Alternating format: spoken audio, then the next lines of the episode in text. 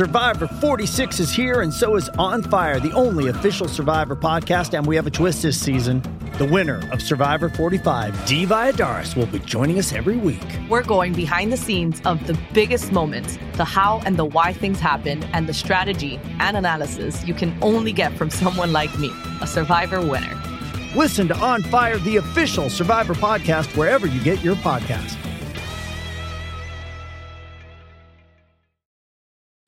Does Monday at the office feel like a storm? Not with Microsoft Copilot. That feeling when Copilot gets everyone up to speed instantly? It's sunny again.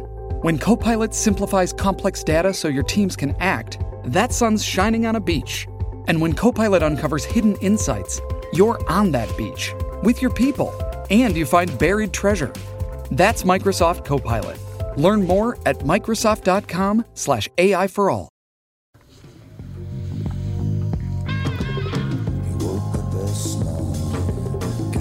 Welcome to the family with L.A. Nick. Alex Brandt Bernard Rasmussen. Co-host Catherine Brandt. And Andy Brandt Bernard. We'll be right back. Kick things off with the family.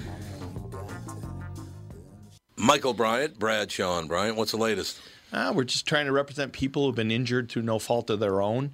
We're trying to talk to them before they talk to an adjuster or before they take a settlement that isn't something they should get based upon their injuries. How many people are out there in different, not in the law business, that love to run around scaring people before you even get to them? Well, adjusters will want to settle cases and they want to close files. So, based upon that, they do what they have to. Um, I think there's a lot of circumstances where they probably act as attorneys where they're not attorneys and they try to explain people's rights or they give them a certain view that if they look at it, and what I always say is this if the adjuster really truly thinks the offer they made makes sense, they'd have them come see us, you know? And that's exactly my question is you have to understand who has the best, your best interest in mind, correct? Well, you want to know what your rights are. You know, whether Yep. or not you Yep. decide you're going to hire us or not, that's a choice. It's a free consultation, and you want to understand what your all your rights are and what coverages you have.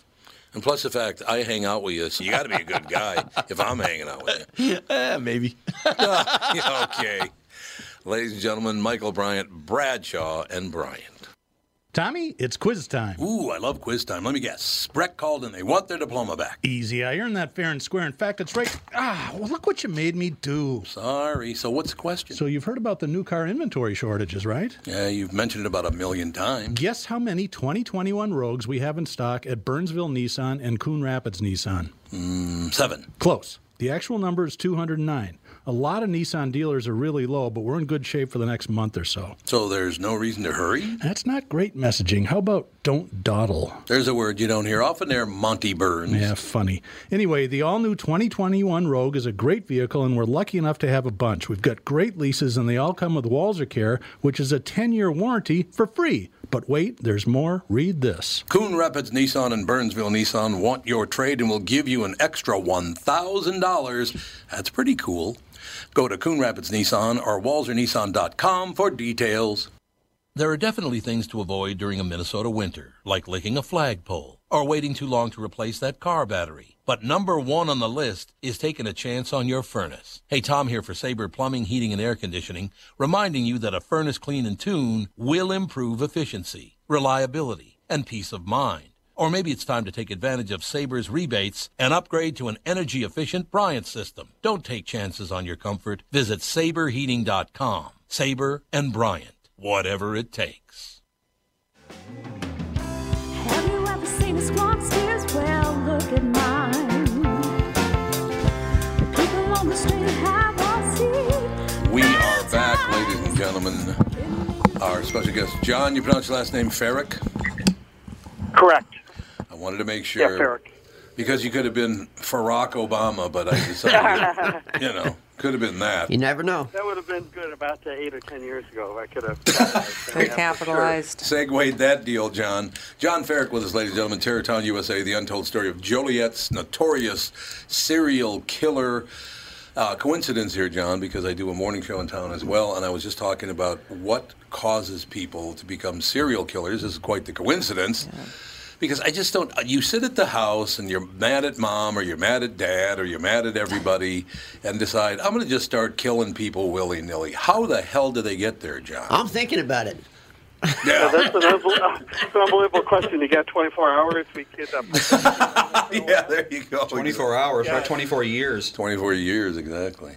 Yeah, it's unbelievable. It's it's tr- triggered by uh, my mommy hates me, my daddy hates me. What is this? all- What causes this, other than mental illness? Well, you know. I, I think part of it too is is, is also a hatred, uh, you know, for society and just the community and you know just people, you know, that you see every day in life. At least that seemed to be uh, the case here with uh, with my book, uh, you know, on uh, Joliet's uh, serial killer here. John, how do they balance it out? And I promise I'll get off the subject, and I just want to turn and t- talk to you about Terrortown. But how do they get to the point where I'm going to ruin my own life just so I can kill a bunch of people?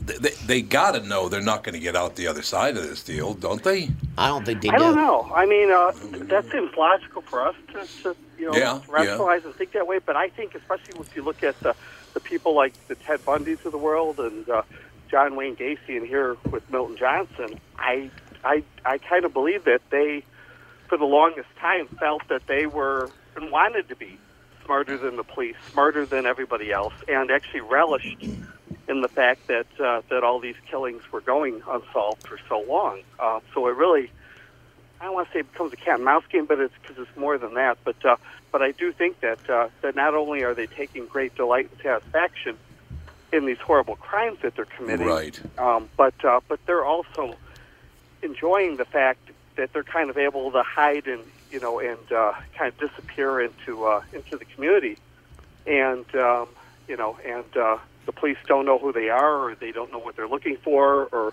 in, in this case here there was some uh, you know mistaken identities as far as just some possible suspects that uh, that clearly didn't look at all like the person that the police needed to be looking for. So, uh, so just kind of knowing that uh, that there's this, uh, you know, misguided investigation. I think that oftentimes, uh, you know, that that also uh, makes them uh, pretty proud and happy to see that uh, the suffering's continuing, and Yeah. the police don't even know that they need to be looking for me. Yeah, they they got away, I got away with it. Didn't I'm smarter than you are. I got away with it. That must be what they think. I, I guess. Yeah. that's what it is. So, the untold story of Joliet's notorious serial killer, Terrortown, USA, during the early morning hours of July 17, 1983. Fatigue became a factor. A young couple pulls over. They were just at Marriott's uh, Great American Museum, uh, parked there just outside of Chicago. They got tired, pulled over to the uh, side of the road on the shoulder of Interstate 55 to get a restful sleep. And then John Ferak comes along and tells you the rest of it because it ain't pleasant. Yeah, it, uh, it, it, it's very scary, and, and a lot of these crimes are just terrifying, uh, especially in this case here that we're talking about. We had a teenage couple that uh, just were super tired. They had spent the full day you know, Great America. They thought they could just pull over on the side of the interstate and uh, didn't think anything of it. They were both from a small town in uh, central Illinois, and uh, and last thing that they imagined was, uh, you know, shortly after falling asleep in the middle of the night, that somebody's going to be um, knocking on their window of their car, and then just immediately, almost simultaneously, blast uh, blast uh, blast uh, one of them away, and then takes uh, takes his girlfriend hostage. I should say hostage, but uh, abducts her, kidnaps her, and uh, drives around with her for several hours and uh, sexually assaults her. God, it's so amazing just to hear about this kind. What, first of all, if you're the parents of that young man who was executed, uh, don't you say, what are the odds that you pull over at just the right place on the highway to get a little sleep Yeah. so you drive safely? What are the odds that you're going to get killed? God, it's- it'd be incredibly low, you'd think. Oh, unbelievably low. And I know for that family, uh, you know, there was the the the, um, the young boy's father. Uh, I'm going off of memory, but I'm, he was a teacher in Central Illinois, and just uh, he had to then come to uh, Joliet, Illinois, and testify at a Will County uh, uh, coroner's office inquest. And uh, so, just imagine, you know, having to, to drive two, two, three hours uh, to, uh, you know, testify about your son's murder. And uh, the last thing that you had expected was, uh, yeah, I mean, you find yourself in in this predicament, and that this is, you know, going to take over your life and consume you.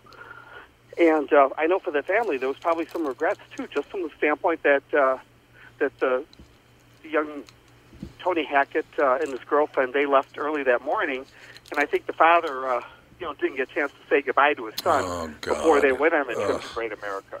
So uh, that's something else that uh, you know that uh, that weighed heavily, you know, on the family uh, in this in this horrific tragedy. Just not even have an opportunity to say good goodbye one last time, uh, you know, uh, because yeah, nobody. Nobody in a million years was expecting something like this to happen. And he, Uh, prob- he probably had an ID his body. Yeah, probably. yeah, and that was, you know, and I, I have all the, I mean, the crime scene photos are just, as you can imagine, just gory. I mean, he was sleeping, he was sleeping. He and then his girlfriend switched places, even though she was driving right at the right around the time um, that uh, that they got tired and pulled over. Um, she uh, she went in the back seat to sleep, and then he slept in the front seat, sprawled across the front seat. And uh, you know, about an hour or two into you know into their sleep, um, you know, this creepy creature uh, just pulls up uh, right behind them. Um, and he clearly doesn't know who they are, but he's obviously out there scouting and trolling Right. the roads, uh, you know, the interstates, uh, you know, and it just happened to be that they were parked in that exact location that uh, that he decided, uh, you know, I'm gonna I'm gonna create some havoc and uh, and, and just uh, unleash just vicious, you know, evil on on on, on this couple um, who he didn't know, and he spared the the girlfriend's life, um, but he thought he killed her. Though he drove around with her for a few hours, sexually assaulted her, and then blindfolded her, and then stabbed her with a long, uh, sharp knife, and then pushed her out of the vehicle and left her for dead in the middle of the road. God, she had what- no idea where she's at. You know. Yeah, sure. Absolutely. Oh, Here's what I, you know, obviously that we're not thinking like a guy, a guy like this would think, but there are, and I'm being totally honest here. You know, I'm probably talking a little too much, but there are probably two or three people that I know that deserve to die, but I still couldn't kill them. I couldn't. I even though they deserve it, if I did kill them, I couldn't think about doing that. How, that's what's so hard for me to believe, John, is that somebody Yeah. you don't even know these two people. They never did anything to you, yet somehow, what God appointed you to be their executioner? What is this? yeah, that's the thing that's just just, just crazy about these kinds of uh, killings. Uh, sometimes you can understand, well, or rationalize, or uh, you know, make some sense of of a killing just from the standpoint of understanding the motive and how the people, you know, hated each other. But just the idea of just randomly picking somebody, you know, off the interstate or somebody at a, you know, a little pottery shop, or just a boyfriend and girlfriend that are out affectionately parking, you know, on a on a rural, remote uh, country road. You know, it's a- those are all the kinds of crimes that are happening here. Right. And uh, and again, it's not like uh, our serial killers going, you know, taking out people that uh, you know were his former teachers or former principals or somebody that cut them, you know, from a wrestling team or a football team growing up. Uh, these are these are people that he's had no contact, you know, never encountered Right, ever right. in their lives, and uh, and probably for that reason, he knows that he's going to catch them off guard because they're not going to be looking over their shoulder or having any clue no. that he's lurking in the shadows. God, what a, this whole thing just fascinates me beyond belief. Uh, just thinking about what I always try to do, and I don't know where I ever learned this. I'm sure somebody taught me, but is put myself in that same position as first of all the father of the the young young fellow that was killed. Why did it happen? I mean, the odds of that happening were minuscule. But then I put myself in the position of the the murderer, and you think to yourself, like I said, I, there are people I know that probably deserve to die. I would never think of killing them. First of all, I don't understand. What, do these people think they're somehow very special? That that they've been appointed by some greater thing to be an executioner? Why why are they so important? They get to execute human beings. What's that? I think that at least in this particular case, it was just again a hatred for society and a feeling that that society owed him and uh, everybody everybody out there, um, you know, had had a better life than uh, than what our Joliet serial killer Milton Johnson uh, had uh, had experienced growing up, and uh, um, whether it was you know because of women, you know, re- Right. rejecting him over years, it, it does seem that a lot of these crimes are um, sexual in nature. Even as I did research and talked to a lot of police for this, I mean, we have one situation where four women are stabbed to death inside of a pottery shop, um, and and almost all those wounds are to their to their chest. Um, and and the knife, I guess that was used was just incredibly long, almost uh, I mean, 12 to 16 inches long is what the police surmised. And some of the cops told me that there may be that in of itself, the way these crimes happen, almost could you know, could be considered a, a sexual crime in nature. Just the fact that he may have been getting off the fact that that he was that close to them, and you know, and his you know stabbing thrusts, you know, were so intense that uh, that that also, even though it wasn't a rape, you know, or sexual assault, that satisfied his urges and desire just by uh, you know by committing these crimes the way that he did.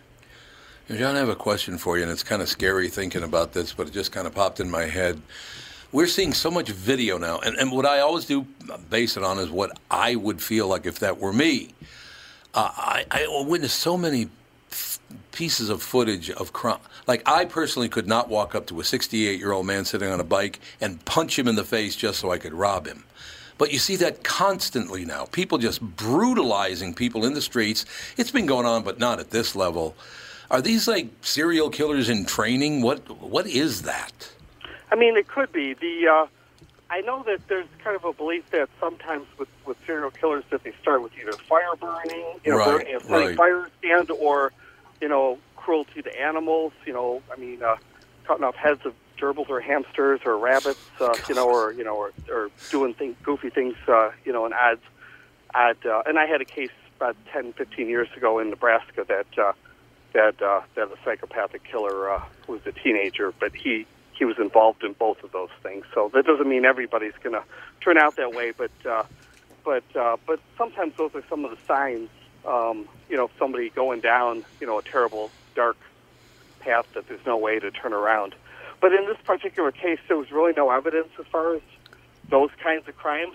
You know, as, as a teenager or as a youth growing up, it, it just seemed that uh, you know again there may have been this the sexual voyeur voyeurism that was going on where where Milton Johnson seemed to have a, a knack for wanting to watch you know a boyfriend or girlfriend uh, you know parking um, you know yeah, in a in a remote area and then at some point in time he gets brave enough to uh, to actually uh, interrupt uh, these couples and uh, and either commit a rape himself or and or just scare them you know, and uh, threatened to kill them. And years later, in 1983, as, as things unturned, he actually did start committing murders in, in that fashion. You know, they're, they're talking about one overnight killing spree, uh, claimed five victims, a plague of senseless violence sparked. This is all from just one guy, or, or did Joliet just somehow happen to go nuts for a while? Well, it was all from one guy, but yeah, Joliet did happen to go nuts. Uh, Yeah. you know, for a while. So it was actually both. Um, there was a couple other murders that happened that uh, that summer that had nothing to do with these crimes, but uh, but but at the time, police didn't know that necessarily. In fact, one actually happened, which I write about in the book. One actually happened uh, about five or six houses up the street from where I grew up in Joliet. Uh, it was uh, you know about a quarter mile up the road, uh, and uh, and it was a wo- it was a widow. She was uh, 82 years old, and uh, she was found beaten to death uh, in her living room. Um, and uh, and uh, one of the newspaper carrier's fathers, you know, found the front door open a couple of days later and uh, went in with another neighbor just to check on her, and they found her dead. Um, that crime was quickly solved, and the evidence was clear that a different person committed that murder. But you know, when it first happened, everybody around Joliet was like, "Oh my gosh, just another Yeah. another you know murder committed by this elusive, crazy person that's out there." John, what's really eating away at me right now, and I think about this once in a while, uh, and this will just take 60 seconds, I promise. Went to high school here in Minneapolis, North Minneapolis, and went to Minneapolis North High School, and I went to school with this one guy. I talked to him a million times, you know, had lunch with him. That didn't really know him, but he was just a, like a schoolmate, and I, I would schmooze with him once in a while, and whatever. Uh, I hear a story. There's there's a busway. It used to be anyway uh, by the Basilica Church in downtown Minneapolis. Right under there are a bunch of bridges that go over the top, so it's kind of like a sequestered area in a way, I guess, just because there's so many bridges going over and they park buses there and all the rest of it. It turned out that a young woman bus driver was murdered, raped, and murdered by four young guys. Right? Wow. And then I find out one of the guys that did it was the guy that I used to sit and talk to at school. Hmm.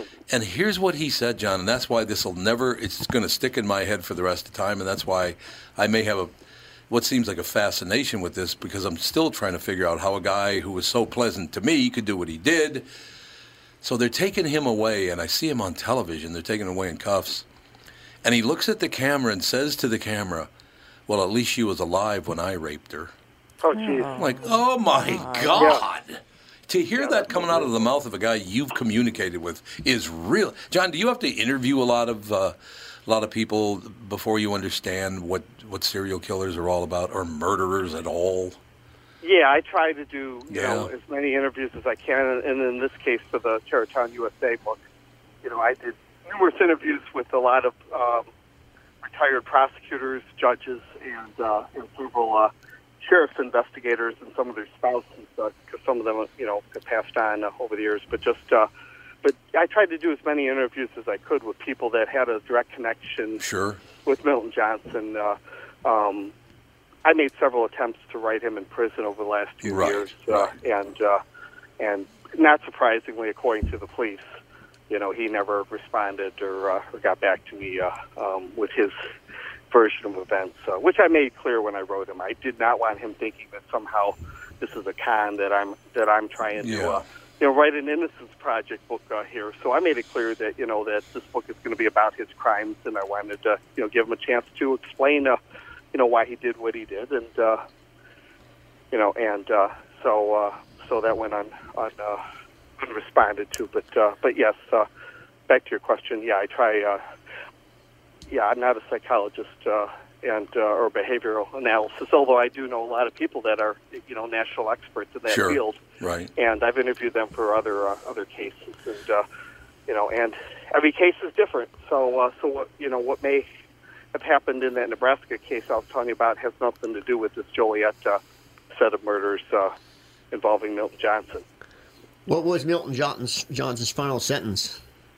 Um, he was sentenced. Uh, he was um, he was convicted of uh, of uh, five murders total. One was a trial involving the the boyfriend that was found shot to death in the car on Interstate 55. The other was a quadruple murder of the four women at the pottery shop. At that point in time, the prosecution decided there was really no point Right. in, in doing you know these other cases, even though the evidence was overwhelming that he committed these crimes. Because he was sentenced, the, the judge gave him a death sentence for all these crimes. And uh, unlike John Wayne Gacy, who was executed in 1994, Milton Johnson's just appeals just seemed to kind of go on and on. They never had any success, but they just always seemed to be, you know, ongoing. And then 2002, what happens in Illinois is Illinois Governor George Ryan, on the brink of being indicted for corruption, Right. decided to get rid of the death penalty altogether, which I cover extensively in my book. So, uh, so Milton Johnson, along with other death row inmates, um, was taken off death row, no more capital punishment, and he was given a life sentence without the possibility of parole. And that's where he is right now to this day. 71 years old, and he's uh, at the Menard uh, State Prison uh, in downstate uh, Illinois. Oh, he's downstate because Joliet uh, is very famous for has a very famous prison right there. Uh, Correct. But they didn't put him there because it was a he was a hometown boy, I assume. Yeah. That's seventy dollars a day for the rest of his life. to Yeah, exactly. It's just so amazing to me, John. That first of all, thanks for having the have the intestinal fortitude to get through writing a book. This cannot be easy to write a book about a guy like this, is it?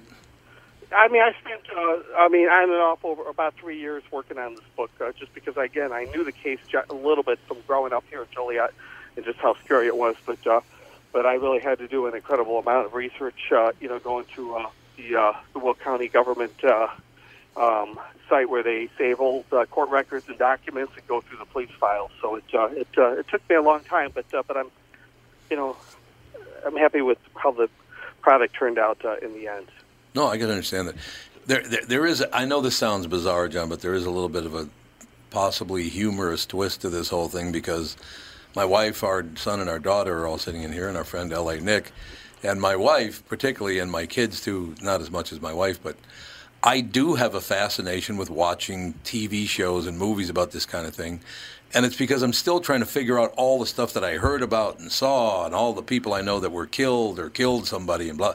And I'm because my wife goes, "Why do you love watching those murder mysteries so much?" She's like, "My God, do. you and murder mysteries." Well, it's a it's a big industry. Oh, it's I mean, It's huge, huge yeah, for it is entertainment. I mean, Well, I understand the fascination of trying to figure out what produces someone that can do that. You know, Yeah. circumstances, society, mental problems. I mean, it's got to be a combination of all of them. I just don't think you can ever really figure it out. I no, I never was really interested in until the DC sniper case. That was that weird. case really jugged me in It because weird. it was just random people getting shot all over. Yep. And it, you know, it was Yeah. a pretty strange case. Yeah. And, and to have a guy and a young kid involved that weren't related, it was kind of a weird thing. Yeah. I, I don't know what's what is scarier the the guy that goes and I mean we just had another mass shooting what yesterday Yesterday. I don't know. DC sniper stuff to me, that's kind of scary stuff. it's all scary It's random. and I think it's got to be related you know somehow Because random killings, as he, he he'll probably tell you, are harder to solve. yeah Well, I would imagine just for no reason coming up killing somebody. That's Yeah. got to be a bitch to solve that case. I would I would assume. So, John, it took you. What you say? How many years? Six years to write the book? Oh, three years. Uh, three. Oh, three years. That's Still three a long time. Yeah. Well, yeah, three years still a long time. Did you just have to at points just put it down for a while and go, look, I got to get away from this for a couple Oh of yeah, weeks? absolutely. Oh I yeah. work in. Uh, I, I work in. Uh, you know, uh, I could go at it really hard for you know four to six weeks, and then take a two to four week break and uh, get back at it and stuff. But yeah, it's. Uh, yeah, I, I need breaks as- when I work on a on a big project like that, just uh, for for pure sanity's sake. Uh, you know, if, if nothing else. do you after a while start looking at everybody like uh, what's wrong with you What's your is deal? anybody normal Right. I kind of look at it also from the standpoint of how can what can I do as I'm out in the community to not be a victim of Right. something like Oh, that. yeah. Even though the odds of that happening are one in 500 million, but but sometimes I look at these cases from the standpoint of the victim as far as you know what could that person have done even though they were an innocent victim but you know was there was there anything that they did or could have done that could pre- could have prevented this monster madman from just picking them out you know um, so Well, they what's, said, what's the answer is, is there anything Yeah. Oh, not not really. I mean, I mean, every case. Obviously, in this case, you know, in hindsight, it's twenty twenty. But uh, you know, the, uh, the the the idea of obviously pulling off on the interstate, uh, you know, just to just to sleep, you know, you know, probably, you know, would have been. You know, there probably could have been other alternatives, but I don't know. I mean, back then too, it's 1983. I don't know if they had the the rest stops that you see, you know, on so Right, interstates right. now that are really commonplace. But I don't think they probably had that many uh, back then. So, I mean, if those were around back then, it might might have been a different situation. I actually traveled oh. a lot during that time, John, and driving across country, and I learned quickly that if you're on a toll road, you run across less weirdos. Yeah. Because they, Yeah, they they don't won't want do to it. pay the toll. That's So if you get on the turnpike, you'll be paying That more money, true. but the, the rest stops are a lot safer. Mm-hmm. No Right. question. And it's still that way today, actually. I just took the toll road back east, and it's a lot safer if you're on the turn on the turnpike, paying that thirty bucks. God, John. Yeah. Uh, very quickly, I just got to point somebody. You know, I, I, I met this. Well, I actually worked with him at Capitol Records back in the day. He's a guy from New York City, and just a great guy. Just I really enjoyed working with him. All the rest of it. One day we're just walking along, and he goes, "I don't know you very well yet, Tom. I just met you, but I, I can tell you something about yourself if you want to know." And he goes, "I go, yeah, what?" He goes, you grew up in a really poor neighborhood, a lot of crime, didn't you? And I said, Yeah, how'd you know that? And he goes, Because you look around more than any human being I've ever seen. said, You're always looking to your left and your right, up and down. You're looking around to see who's where and what they're up to. I didn't even know I was doing it. To tell you the Yeah. Minneapolis did. I wonder to what me, they would say about me. Oh, yeah, that's true. John, what a great, great subject. I appreciate your time today. Terror Town, USA, the untold story of Joliet's notorious serial killer. It is on Amazon, everywhere else. Of course, John Ferak. That's J O H N F E R A K dot com. Also, the uh, best selling author of Wrecking Crew, which that's, I love that. Thank you, thank you. Oh, my God, I love And that. the decision just came out this morning, unfortunately, but we, we kind of expected it. But Wisconsin Court of Appeals just uh, issued their ruling today, going against Steven Avery again. So uh, this was uh, Really? you know, another. Yeah, I mean they've been waiting for a year and a half, two years uh, for this verdict, and uh, it was announced on Monday that it would come out today. And uh, and uh, yeah, um, once again, the state of Wisconsin screwed uh, Steven Avery over, unfortunately. But I don't really understand that either. I don't get it, John. John, thank you so much for your time. Uh, keep writing, pal, man. This stuff is I will. fascinating. Thank you very much. Thank you, sir. Okay.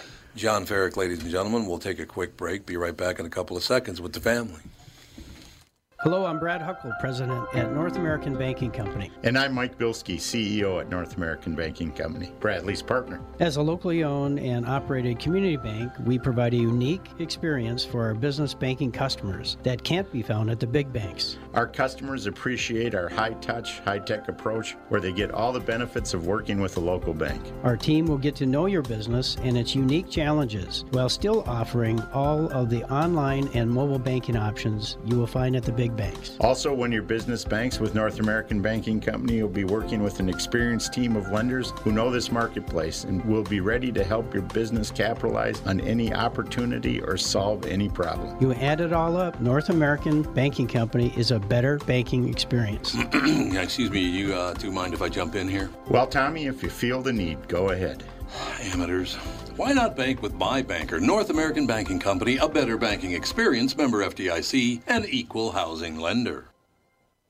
Priority Courier Experts is not the largest same day courier company anymore. What? But we've always known. Not the largest same day courier company anymore. All right, I don't get it. Pat, we've been at this for a quarter century now. But I thought. Uh, uh, uh. All right then. What is Priority Courier Experts? Okay, I'm so glad you asked me that. Priority Courier Experts is Minnesota's largest same day trucking company. All right.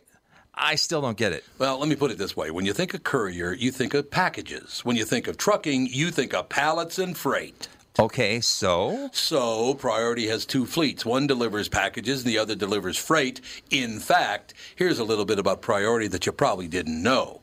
Last year, Priority's local fleet drove 24 million miles. That's enough to go to the moon and back 50 times. You want to talk about moving freight now? Last year, Priority's big fleet moved 734 million pounds of freight. That is the weight of the Titanic times seven. Look, there's still only one expert in town. We just do more now. And we're calling all drivers who want to join the team today. Pick up your phone now and call Robbie, Nick, Mike, or Chad, 651 748 4465, or visit us at priority.com and we'll get you on the road. Priority Courier Experts. Every time you call us, we deliver. Attention! Drivers that sign on by July 30th are eligible for a sign on bonus. Uh, we're rocking out, ladies and gentlemen. That's all I have to say. Uh, by the way, we had Ga- Candace DeLong on the morning show this morning. That's why I was thinking about all this stuff because Candace DeLong, uh, an FBI agent who did things like uh, she did the Unabomber case and all that kind of stuff. It's a weird case too. Oh God, yes, that guy. Woo!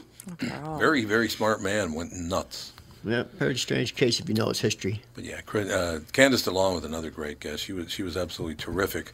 Uh, very quickly before we move on, uh, In Cold Blood. You know the book In Cold Blood. Made a movie out of it. Do you know the weird thing about that story? What? That when Truman Capote went and interviewed the guy, which which guy was it again? I can't remember, I can't remember their names anymore. It was a long I'm time. bad ago. with names, so you're asking the wrong person. Yeah, so he was interviewing one of the guys in the uh, in cold blood these these murders these two guys committed, and Truman Capote goes and interview him, wants to write a book, ends up becoming his sexual partner.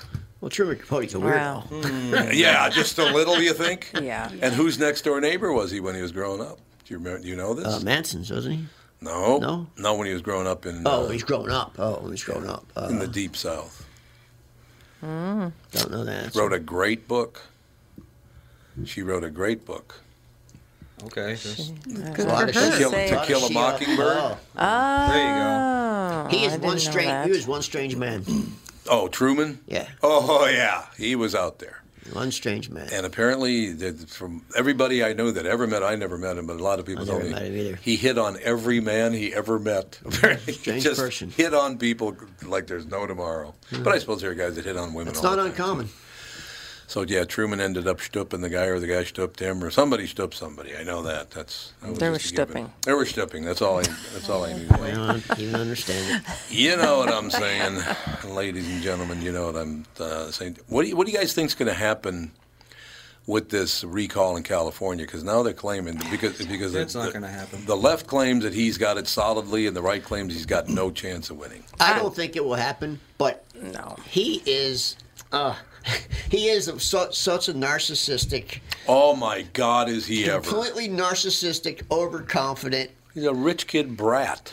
He, he- you know what he is? He's the typical Hollywood movie star type of mentality. He, Yeah, he thinks is. he's a Hollywood movie star. He does, really, really does think that. Do you see what his son did down Ah, today? He, he irks me. You see that picture of his son? What he did? No. Went to another meeting. California wasn't wearing a mask. So apparently you and I have to, but they don't have to. Yeah, rules for thee, but not for me. Yeah, for thee, but not for me. He, Gavin Ain't the fir- it's like his fourth time. his It is, yeah. No, you're absolutely right. It's like the fourth time it's ever happened. Um, nothing really. It's kind of weird. This whole. Oh, by the way, congratulations uh, to Katie Ledecky. And I'd like to point out something. Katie Oh, Ledecky, yeah. so she won the 1500 meter mm-hmm. gold for the first ever. time ever, which is really cool. But what the proof of the matter is, you got Katie Ledecky, supremely talented, and in every family there's a balance because there has to be somebody who has no talent, and, and that would be Brittany. Oh, poor Brittany. Why pick on Poor Brittany? Brit, Brit. I miss Brittany. I really do. Does you still hang out with Brittany ever, Alex?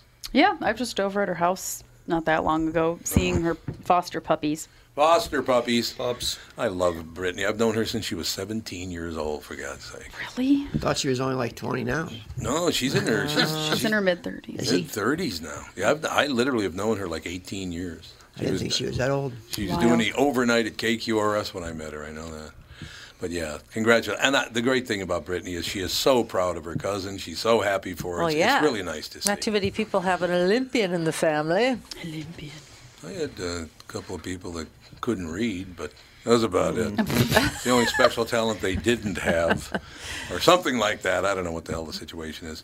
So yeah, congratulations to Katie Ledecky, but but Brittany, congratulations to you because I know you adore her and, and it's, you're very proud of her and very happy. What, you think she's li- listening to this show? Oh, Brittany, she's probably not awake yet. It's not. Oh, wait a minute, it's noon. Maybe she just got up. She wakes up very early because Yeah, she, she has to does, let her dogs out. Yeah, she does wake up very early. She's early. in school for nursing. Is Really? she? I didn't mm-hmm. know that. to school She'd be a nursing. great I nurse. can see that, She'd be a, Well, she was a medic in the army. Mm-hmm. Yeah, Although- I, can, I can see her working in the hospital. Yeah, how'd you She'd like be an this though? amazing They wheel you in on the gurney and you're laying there, and, and somebody comes up and goes, "What's the matter?" Yeah. She's got kind of a loud voice. if She you know does what I have a loud voice. And She she gets does. very excited about things. She She's does very get excited. very excited. Yeah, she'll be an Brittany, we amazing love nurse. you. You know that. You know that's true. So, but I saw that this morning, and uh, you got Simone Biles who just said, "Look, I can't do this," and just dropped out of the What? Olympics. I think Exactly. there's something else going That's on what I'm thinking. It's got to be something when, else when happening. She, when she gives the statement, it didn't seem sincere. It seemed like it was staged, like she was told to say it. Well, I know that one of the reasons she didn't. Um, Something fishy. One of the reasons she didn't retire was to, um, because she thought that what's his face, the oh, what's his face? doctor Sure. that sexually harassed like mm. Yeah, hundreds who's in of prison for Right. life now. yeah, but they she didn't retire because she was the only one of the people that he Oh, that group. harassed Yeah, that group. that was still would be active and she thought that her remaining active in the competitions and stuff like that would keep him more accountable because they weren't really holding him accountable for a long time. Like in the 90s, a bunch of girls said stuff and they were completely written off and all this stuff. And so that was part of the reason why she didn't retire. And so it's, I'm wondering if maybe she has some like PTSD stuff happening from that. She just didn't seem. Statements. It was just. I don't know. I didn't see any of It it. didn't seem from the heart. I It didn't It seemed nonchalant. Like uh, I'm just not going to. You know, just she had. There was no feeling to it. I know, and of course, you know, social media is raking her over the coals. I don't for, know. I don't. I don't see any You don't drop out. You're not a. You know, everybody's like congratulating her on her heroic uh, stance on mental health issues, and other people are like, "That's not heroic, dropping out and ruining the team." Blah blah blah. So I, it's, I heard some my rumors God. that she did it to, so she wouldn't uh, out- outshow other people on the team. Why would you do that? You trained your whole life. I know, you deserve no, what I you think get. I think it was what I heard that from rumor stuff. you know. well. but she, but they kind of didn't want her to outshine other people on the team. Why? I don't know. So I'm you not in work your Olympics. ass Well, off. how you have old is she talent. now? God, she's She's Simone Biles uh, is 24. And what is what's the But she's lifespan the of best. a gymnast? She's- Not very she's- long. But she's the Most best by 24 far year on olds the team. retire. Yeah, she oh. is. But she is the best by far on the oh, team. Oh, she's amazing. Like, like well, not but even the, close. everybody on the team said like we wouldn't have even got a silver if it weren't for her. They're like we're here because of her and who she is as a person and how Right. she's helped us. Like they're And maybe she That's thinks she, she's that's it. well, don't she was more to give. sexually abused by a coach, ye- so for maybe she Simone got years Biles and years. was? Yeah. Oh, yeah. Oh, that that, so maybe that she Lance got guy. maybe she got doctor. triggered. The Oh, that Nas- frick. Larry Nassar. Nassar. Yeah, Oh, that Larry Nassar. Nassar. Wasn't his name Larry Nassar? Yeah, Yeah, I think doctor. so. He was Ugh. abusing everybody. He was the, he's there's an it's estimated that he sexually abused like 200 girls Jesus. because he was the he was the doctor for the American And what- women's gymnastics team from like And what's the mid 80s that- until a couple And years ago. What's weird Right. about that? A lot of mothers were there. That knew about it. Yeah, that's the thing is the it. parents were in oh. on it. Is the oh, thing. God. That's why it took so It's true. long. A lot of the parents uh, were, 'Cause they looked the other way he because he was sexually Oh, yeah. molesting. He wasn't having sex with them. but He was doing other things you know, with his hands and stuff. But the, the the parents were there. if the parents hadn't like looked the other way, then it probably wouldn't have gone on for so long. How can that be? I, know. don't understand. amazing. Because they want their kid to be a An Olympian. Olympic You know, to- gymnast. to- Oh, so they're worried that the doctor won't clear them or something? Well, Something he's, like yeah, that. he's telling him that he's, Something. he's doing an examination. yeah, and it was under the guise of I'd yeah, be like in this the is back medically alley ne- yeah. with a knife. Yeah, I this is wouldn't medically He's pretty much saying he was he was medically examined then. Yeah. That's what, and uh, right in front of the mother. I'm gonna, I have to oh, medically examine her here. Yeah. And uh, Well, and do that. also, if you miss your chance, so like, let's say you know they went after him, uh, their daughter probably wouldn't be competing in the Olympics that year just because yeah, he, yeah, controversy. it would be such a big Conflict, mess. yeah, conflict. Next chance they would have was four years later, right? Which they could be Which, too old or If you look at the average age of an Olympic champion over the past several decades 19, 16, 18, 16, 16, 17. Oh. If you're 16 years old, four years later is too late. Yeah. But he really he got what he deserved. He got a Yeah. pretty good sentence, man. Yeah, he's in He's in prison, prison for life. Until he's like I think it's life. 130 Yeah. years Yeah. before he can get parole or something. Yeah. He ain't never that. getting out. Oh yeah.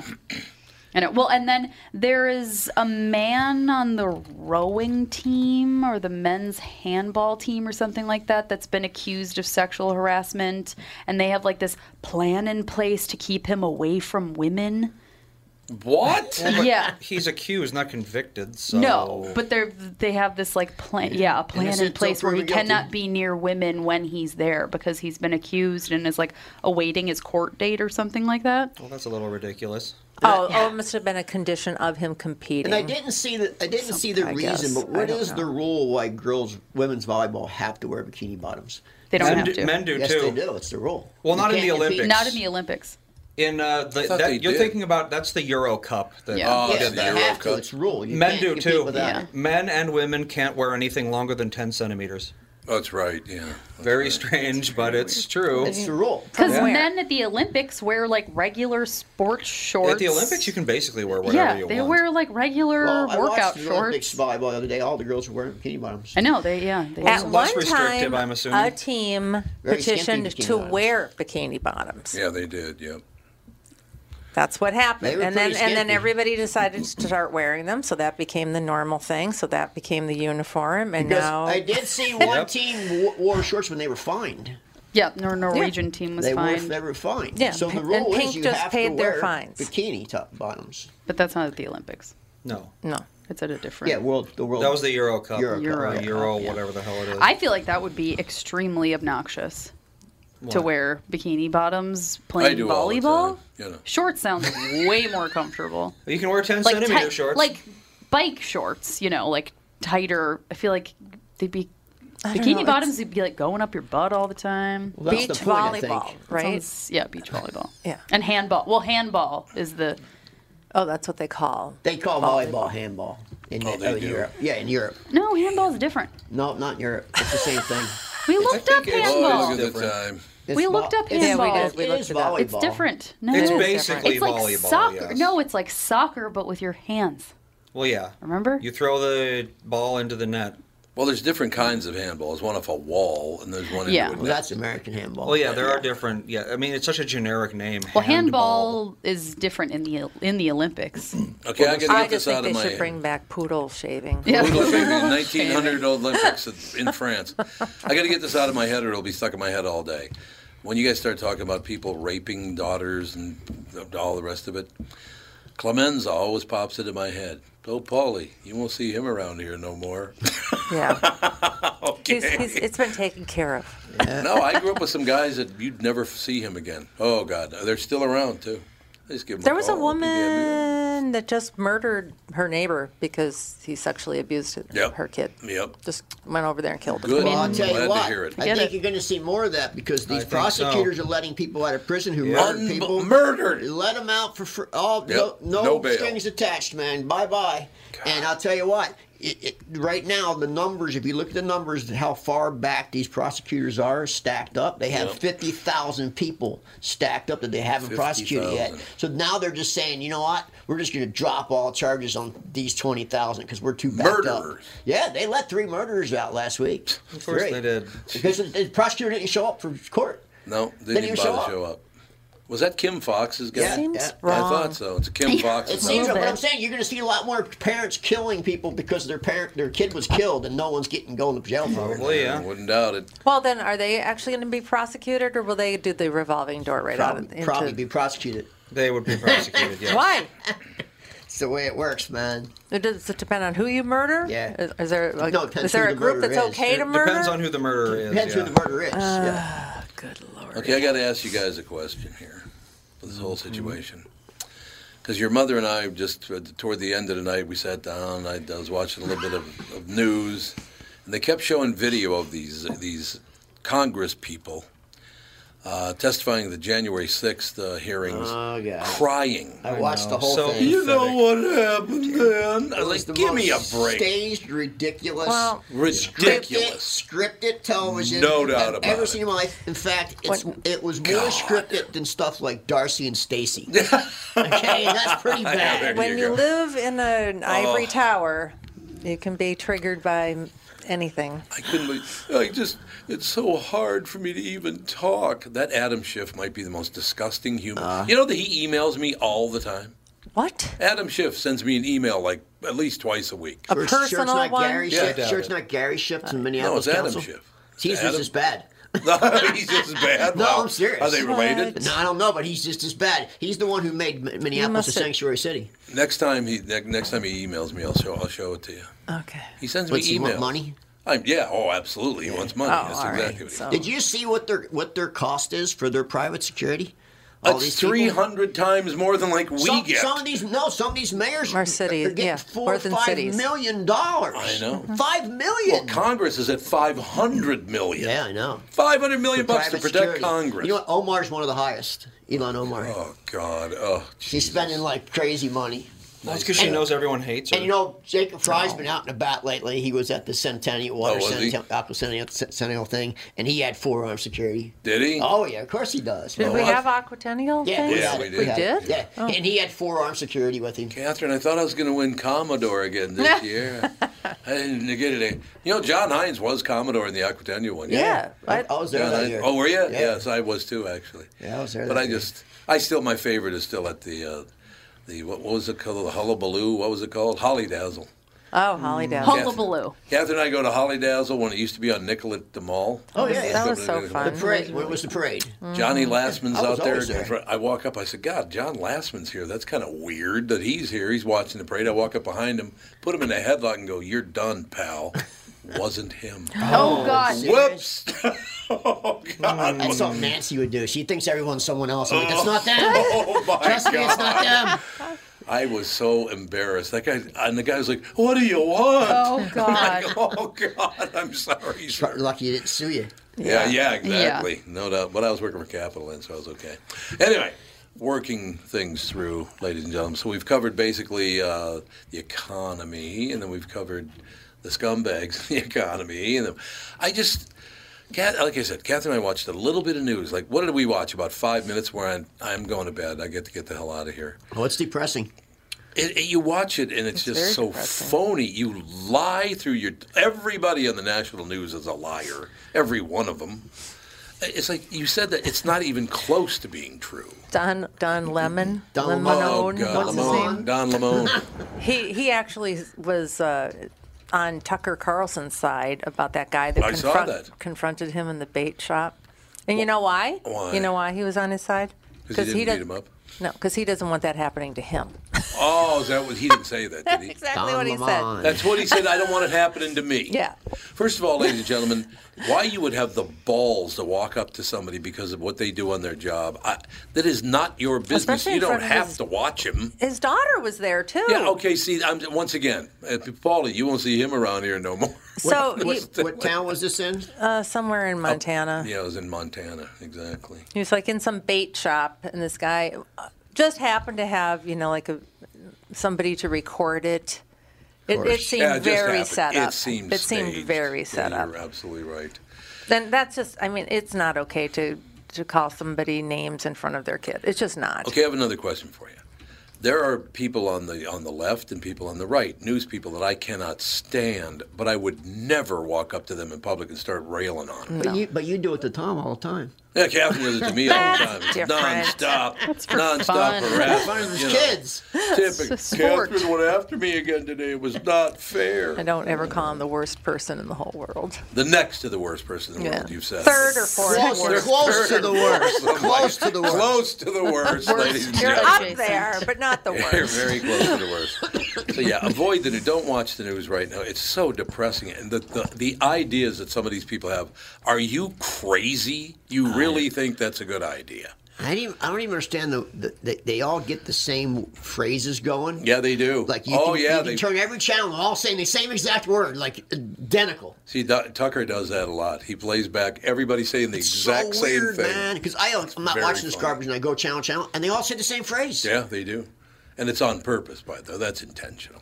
I mean, no did they all get a script and say say that say Absolutely. that somebody's sending it They to them? do, yes. Yeah, yes, they do. Because last last week it was, or two weeks ago, was all number one danger in the United States is white supremacy. Yep. They all said Oh, it, like God, across the what a border, across the border, across the border. Then the next week it was this was the most brutal thing since the Since Civil the War. Civil War, and yeah. every single station said the I same know. exact They get Oh, you mean marching orders. January It's, 6th? it's Yeah. called Civil War. propaganda. Civil War. Seven hundred and fifty thousand people died in the But Civil even War. Biden said it. Worst thing since the Civil War. Seven hundred fifty thousand people died in the Civil War. Well, I'm just telling Yeah. you know. So this is just so World War II wasn't as bad as this. Well, uh, presidential assassinations, Congress assassinations, And those the weren't as fact that bad. they keep No. calling it insurrection. I don't know if people know what the definition of insurrection is. It means true. people took over the government. Yeah, Right. No one took over our government. No, they did Ever. not. Our government was never stopped. Or even tried. never- They didn't try to It- it take was- over our government. it- A, a meeting was delayed for 10 minutes. Right. Literally, that's what happened. I'm not saying it was good. No. I'm not No, saying those no. people did anything. They I encourage everyone to Google Reichstag fire and read the Wikipedia article because you'll find some uh, interesting parallels. I think. But insurrection is to taking over Nazi government. Germany. Yeah, I mean Yeah. that Oh, was yeah. the Oh, uh, that was the incident. So someone burned Absolutely. down the German. I was the like head of parliament building or something, and they that's what they used to say, "Oh look, our country's in danger. You need to give us absolute power." What- Yep. Which is literally what is Exact- happening right and, now. and you know what's now. funny? Just a couple of months before, people stormed the White House. They had to take. Yes, they, they had did, to take too. the president's they family, did. put him in a bunker. Yep. So why wasn't that That's okay. insurrection? That's okay. Don't worry about. it. Don't worry about. But why wasn't that insurrection? I insurrection? couldn't agree more. I mean, they, they literally they burned down federal buildings. Isn't everything just optics nowadays? Yes, Everything is. is just It's- optics. it is it's just what you call it It's and what you, it's- how much you freak out. It is That's- purely theater. It is. It's All right. theater. We got to take a break. We'll be right back with hour two. La Nix in the studio.